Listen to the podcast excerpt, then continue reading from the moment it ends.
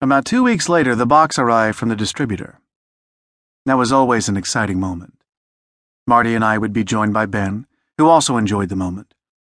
In those days, we didn't know what the covers looked like. The order books provided just lists of names. But these were the early days of LPs, and artists and photographers had a field day with 12 by 12 inch covers. With great anticipation, we tore open the box, and there were the four Schoenbergs. Ben's jaw dropped in amazement. Hey, kid, what are you doing? he roared. Are you trying to put me out of business? I explained that these were the new masterpieces of modern music and that we needed them in the store. Ben looked at me for a long, silent moment. He was shocked by my naivete. After all, I had been in the record business almost four years, and he couldn't believe I had been that dumb. Okay, he finally said. Tell you what I'll do. Put them on the shelves with the regular classical stock, and let me know when we've sold the last one. For the next seven years, I would come home to Baltimore, stop by the store, and check on them to see how we were doing. Finally, near the end of my Juilliard years, I came home and found they were all gone. I was elated and showed Ben the empty space where they had been. The Schoenbergs, they're gone. Ben, always patient in moments like these, quietly said, Okay, kid, did you learn the lesson? I said nothing, just waited. I can sell anything if I have enough time.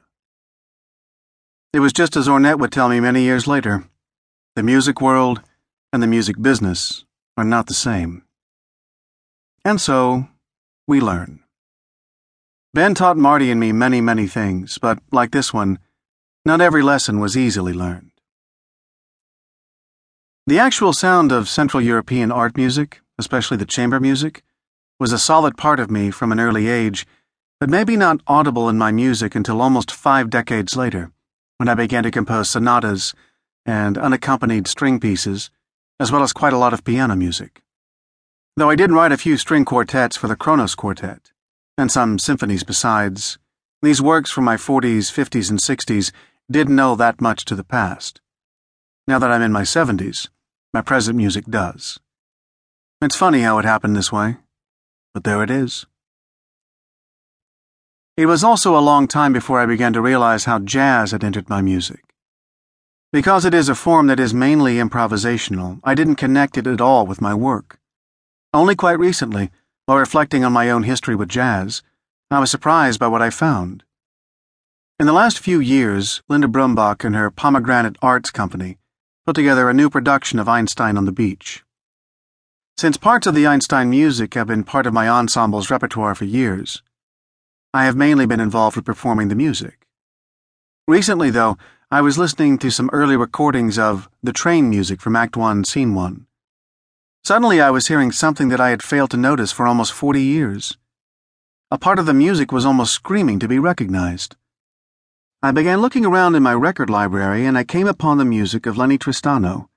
I knew this music very well. It was from my early listening years with Jerry.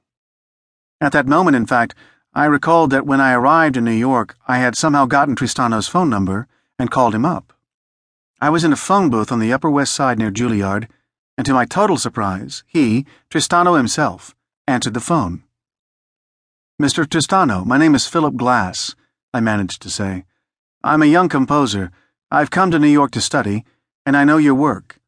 Is there any chance I can study with you? Do you play jazz? Uh, no, I don't. Do you play the piano? A little. I came here really to study at Juilliard, but I love your music, and I wanted to be in touch with you. Well, he said, thank you for the call, but I don't know that there's anything I can do for you. He was very kind, almost gentle. He wished me luck. Now, fifty years later, listening to Tristano's music again, I found what I was looking for. Two tracks.